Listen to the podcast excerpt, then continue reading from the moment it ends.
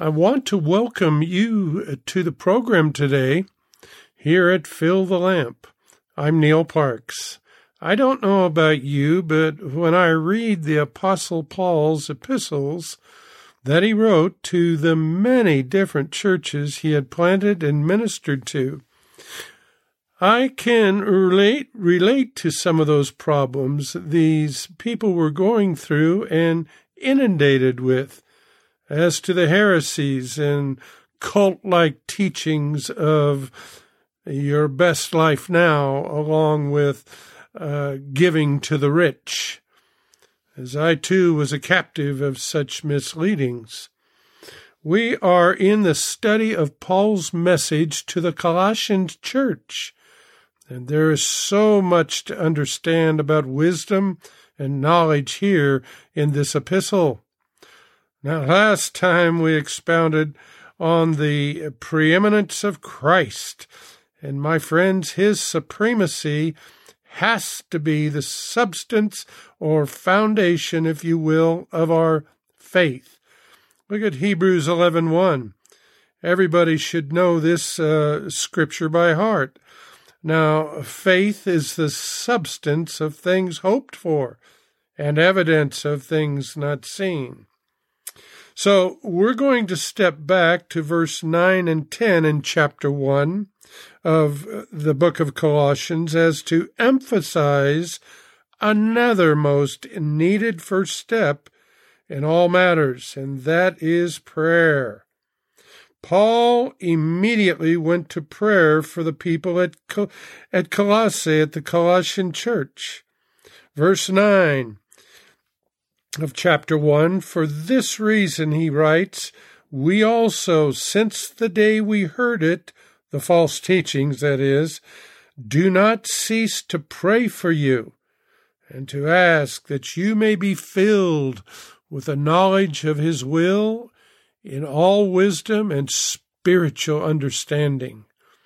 Now stop, stop and think about what Paul just said. Paul is reflecting what Jesus told his disciples in John 14 26. Jesus said, But the Helper, the Holy Spirit, whom the Father will send in my name, he will teach you all things and bring you to your remembrance all things that I said to you. Now, this is where Paul is going. He's reflecting what Jesus said that the Holy Spirit would come and do the teaching. Paul is interceding with prayer and asking God to endow the Colossians with knowledge. Now, in the Greek, that word is gnosis. The knowledge Paul wanted the Colossians to have was deep and thorough knowledge. True biblical knowledge is not speculative, but is shown in obedience. Verse 9, the knowledge of his will. My friends, this is not an inner impression or feeling, but a deep and thorough knowledge of the will of God that is completely revealed in the Word of God. Look how 2 Peter 2.15 puts it. Peter's saying, For this is the will of God, that by doing good you may put to silence the ignorance of foolish men. Paul was pleading with God to also give them knowledge with wisdom and spiritual understanding. Spiritual modifies both wisdom and understanding. It's like the two are blended together to accumulate and organize the principles of Scripture for application in life. Bottom line, we must have aggressive intimacy with God. So Paul keeps praying with verse 10. Walk worthy, he says, of the Lord, fully pleasing him. Now, my friends, this concept is huge. as it calls a believer to live in a way that is consistent with their identification, big word there, identification and relationship, two big, big words, with the Lord that saved them as the vessels he will use for his glory to the world. Now, this next part of verse 10 is a critical must that has to happen with all professors of Christ as to being fruitful in every good work. You see, bearing fruit is a Christ follower ID card, if you will. Now, let me explain that.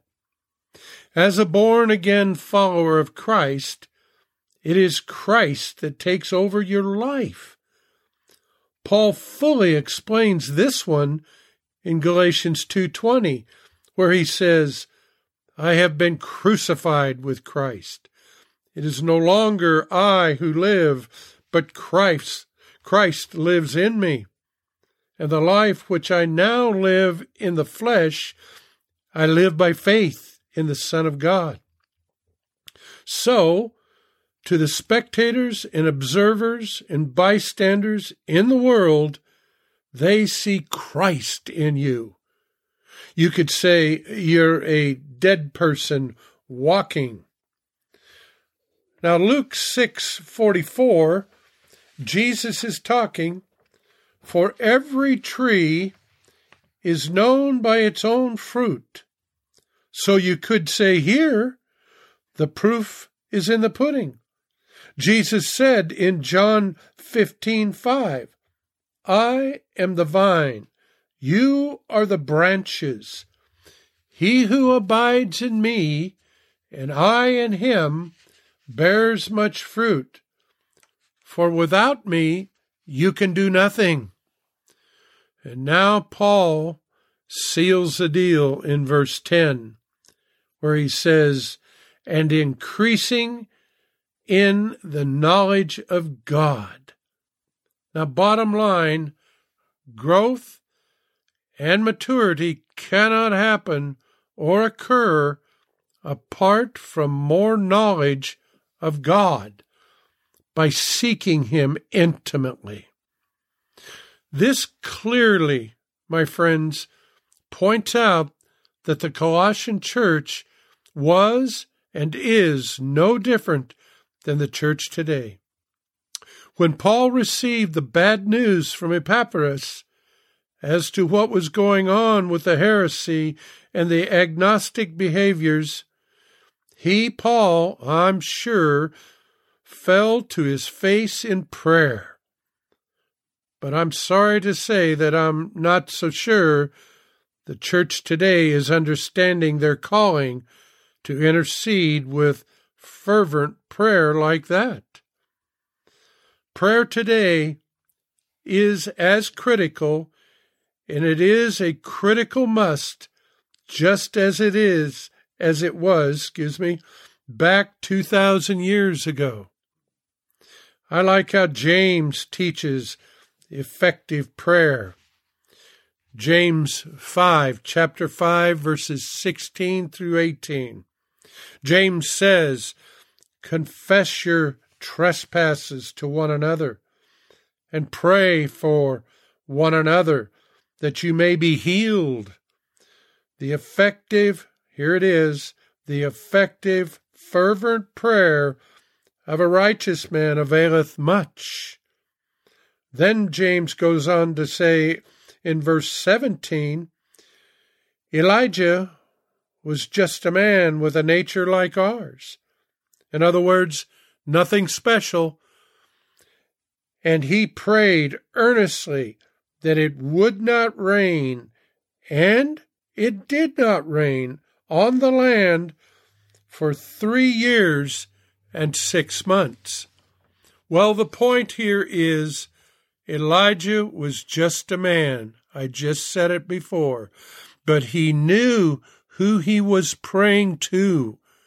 And so we have Paul, just a man, but totally in love with the one to whom he was praying to and for. Listen to John's Revelation 8, chapter 8, verses 3 through 5. This is all about prayer. John is praying in verse 3. He says, Another angel came and stood at the altar. He had a golden censer, and much incense was given to him, so that he might add it to the prayers. There it is.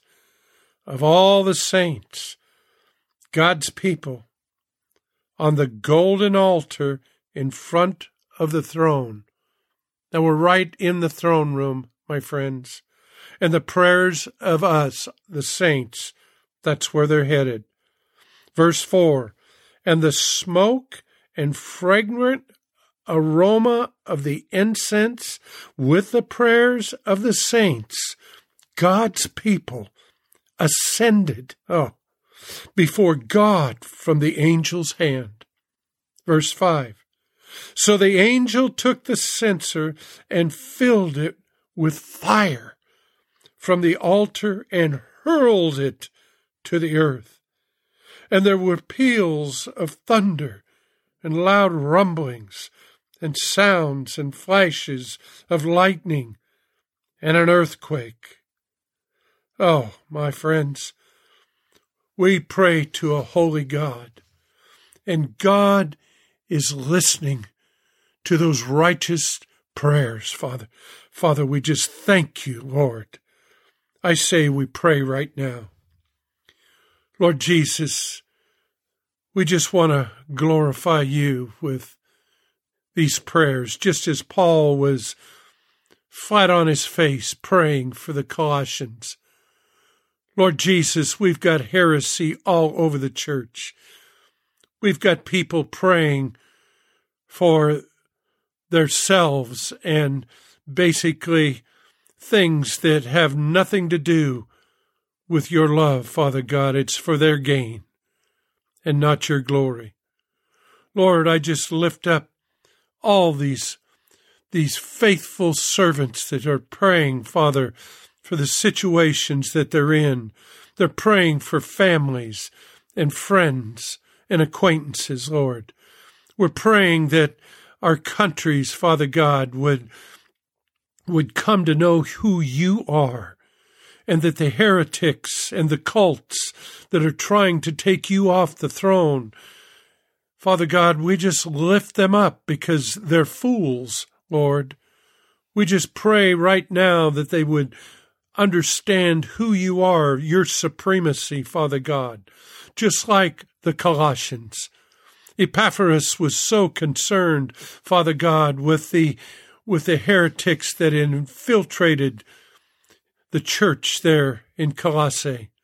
Father God, but it's happening everywhere 2,000 years later. So I just lift up each and every every person right now that is praying earnestly. Father God, I pray right now that they that they would pray, pray knowing that their prayers are heard, knowing that these prayers are going in to the throne room, knowing that these prayers are being anointed with incense. Father God, that you hear them. And Father, we just thank you that we can come to you and we can pray for our brothers and our sisters and the brothers and sisters to be. And we do this in your precious name, Jesus. Amen and amen. Well, I can't wait till next time. This teaching on Colossians is just beginning. So until then, I'm Neil Parks.